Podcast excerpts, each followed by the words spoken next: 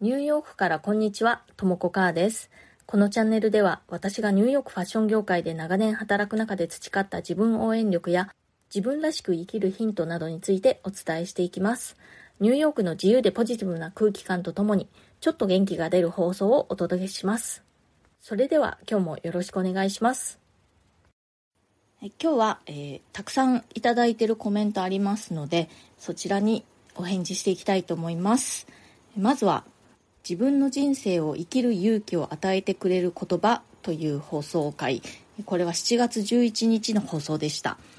私の父が亡くなったということのご報告と父が晩年ね自分のやりたかったことを本当に夢中でやって、えー、とても充実した最後の20年間を送ったというその姿が私がずっと好きだった言葉をもう一度思い出させてくれたということでですねその私が大好きな言葉これはホルスティー社というアメリカの会社ニューヨークの会社のマニフェスト、まあ、社訓のようなものなんですけれどもそちらをご紹介しました。本当に素敵ななんかね読むと勇気づけられる言葉なのでぜひたくさんの人にしてほしいなと思ってご紹介したんですけれども元の放送のリンクを貼っておきますのでまだお聞きでない方はぜひ聞いてみてください。K さんからコメントいただいております。とも子さんそうだったのですね。お父様のこと全く知れませんでした。そんな大変な時なのに Voicy 更新してくださってありがとうございます。何もできませんがとも子さんのことお母様のこと祈っています。ということで K さんありがとうございます。ちょっとですねあの何話していいかわからないっていう感じで通常放送の方ちょっとあの1週間ぐらいお休みしていたんですけれども、まあ、先にね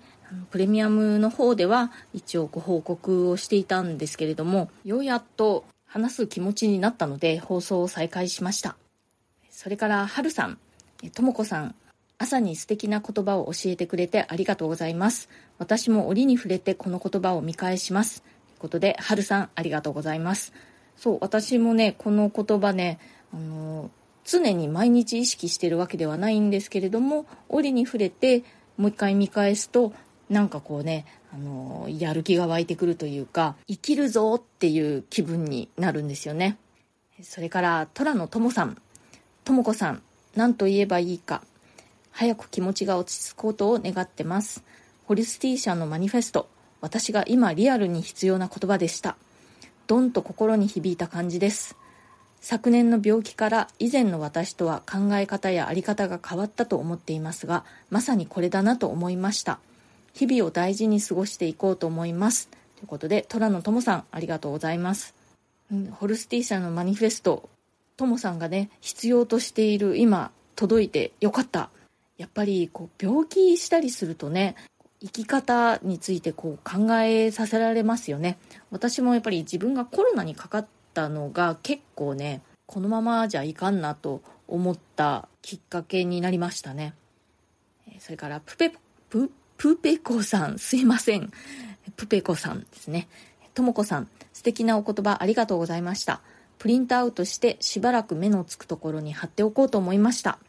お父様寂しいですね。聞いていてぐっとこみ上げてきました。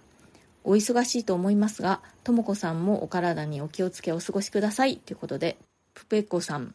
えー、ありがとうございます。プリントアウトして貼っておくの、いいアイデアですね。私はその携帯のね、写真のところに保存してあって、時々見てるっていう感じです。それから矢口陽大さん。前回から日を明けずにご帰国されたのはそういうご事情だったのですね。私の父も病気が分かってから半年で他界しました。お葬式に信じられないほど多くの方が参列してくださり父がいかに慕われていたかを知ることで私たち遺族の気持ちは癒されました今回とも子さんが紹介してくださったホルスティー社のマニフェストはとても心に響きました。ずっとやりたかったことをやりなさいとも通ずると感じお父様はとも子さんが理想とする生き方をされたのですね。そのことが少しでも癒しになることを願っています。ということで矢口陽大さんありがとうございます。うん、そうですね。確かにずっとやりたかったことをやりなさい。私の大好きなジュリア・キャメロンさんの本ですけれどもそれと通じるところがありますね。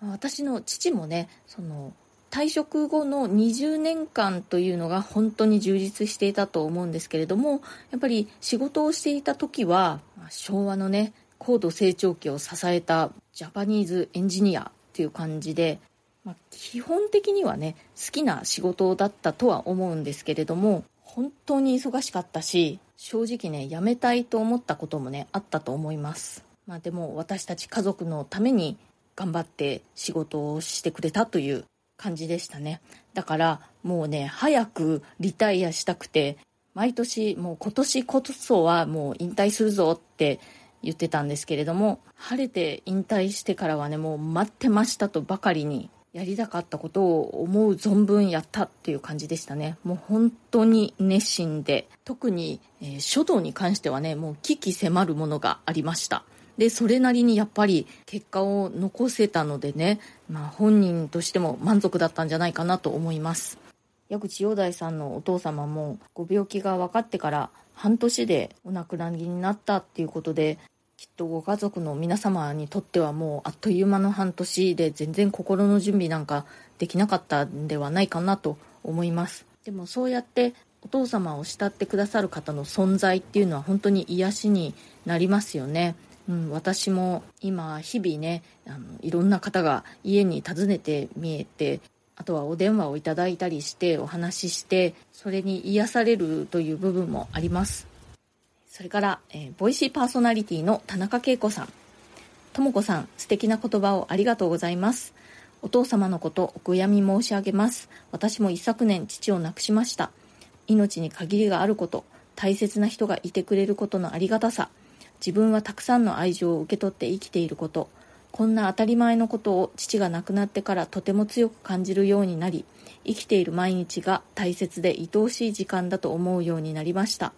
とも子さんを育ててくださったお父様に感謝を込めて心からご冥福をお祈りします。ということで、えー、恵子さんありがとうございます。本当にこうして生きていること自体がかけがえのないことだなって私も思います。そしてこうやってね恵子さんをはじめもういろんな方に Voicy を通じて出会えたことこんなに温かい言葉をかけていただいていることっていうのがもう本当にありがたいなって思っています。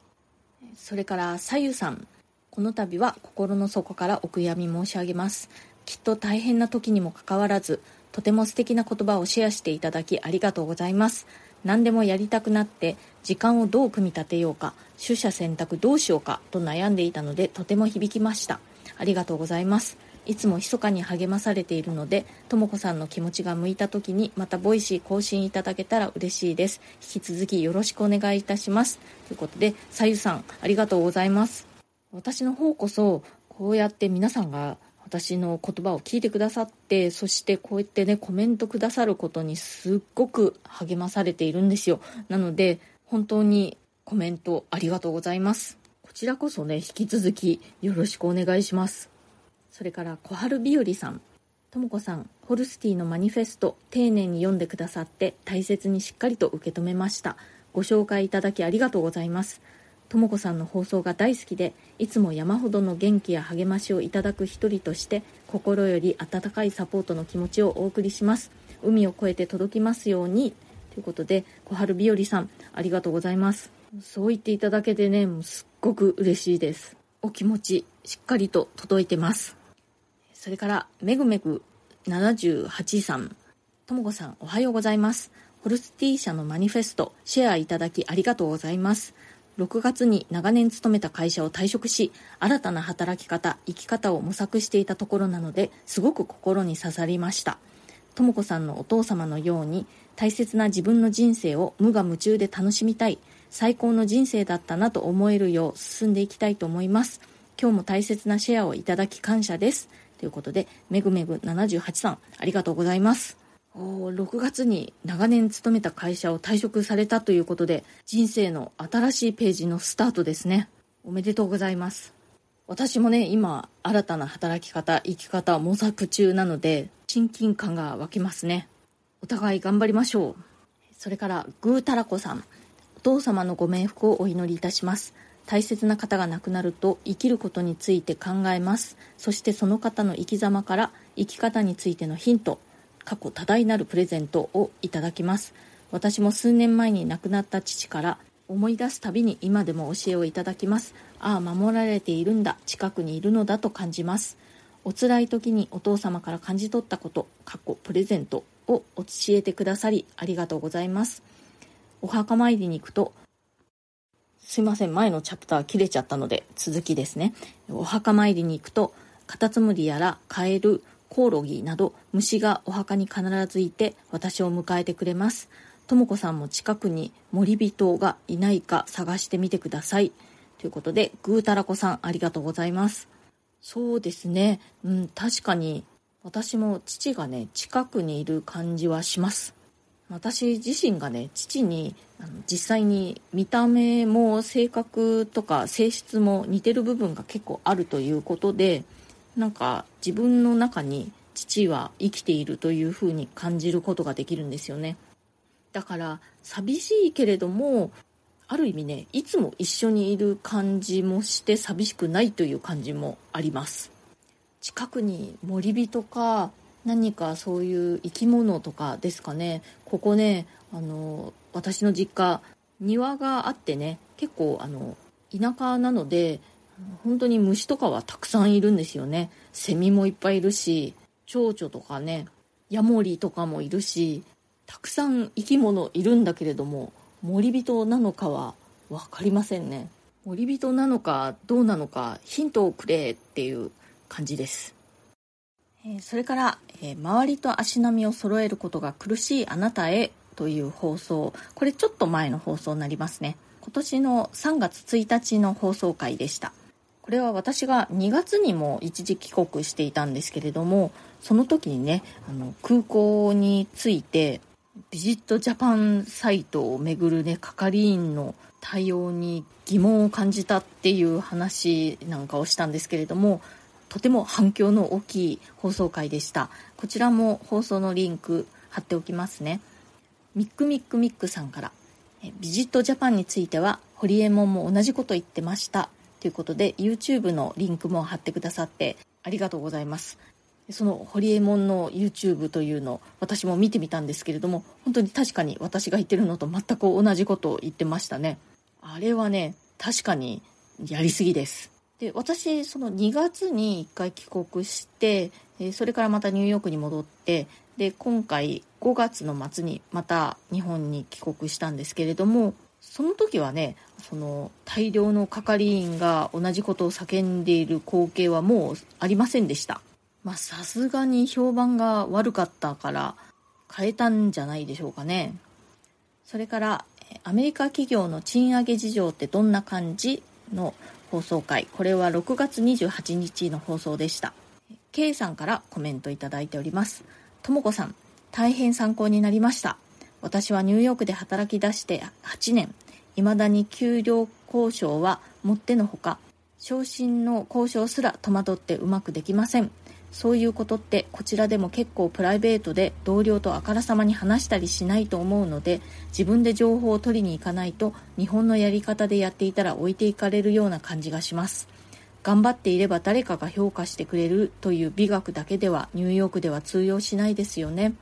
昇進の交渉についてもお話ししていただけると嬉しいなということで K さんありがとうございます。そうですね。確かにこういうことってその同僚と話して学ぶっていうよりは私は自分が実際に部下ができてね交渉される立場になってそこから学んでいったみたいな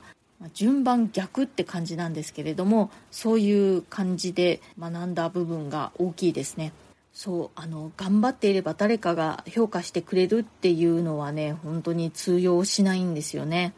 頑張っていることはねあの頑張ってるなっていうふうにみんなには分かってもらえると思うんですけれどもそれが実際に昇給とか昇進につながっていくかっていうとそうとは限らないって感じなんですよねやっぱり自分でもアピールしていかないといけないっていうのはありますその辺についてまた改めて放送回設けてお話ししてみようと思います。はい、今日は、えー、たくさんいただいてたコメントのお返しをしました。温かいコメント、本当にいつもありがとうございます。これからもこうやっていただいたコメントには放送の中でお返事していきますので、えぜひぜひ一言二言でもいいのでコメントを送ってくださったら嬉しいです。ご質問とかね、リクエストとかもありましたら、ぜひお知らせください。匿名ご希望の方は私の質問箱のサイトのリンクを、えー、プロフィールの一番下のところに貼っておりますので、そちらをご利用ください。それから、えー、プレミアム放送も配信中です。週に2回程度、通常放送よりももっと近い距離感で、より具体的なニューヨーク生活の話や仕事の裏話、プライベートな事柄などについてお話ししています。プレミアム放送の一覧が見られるリンクを貼っておきますので、ご興味ある方はそちらもチェックしてみてください。でそのリンクからお申し込みもできます。直近のプレミアム放送では、私が今日本に帰国中ということで、長年の海外暮らしでもはや日本語が上手な外国人みたいな感じになってしまっている私が日本のいろんなねそのしきたりなんかでも戸惑っている話だとか人が亡くなった時に日本とアメリカではどんな風にこういろいろなしきたりなんかが違うのかっていうお話をしています。それでは今日はこの辺で終わりにしたいと思います。今日も最後まで聞いてくださってありがとうございました。それではまた次回。ともこかーでした。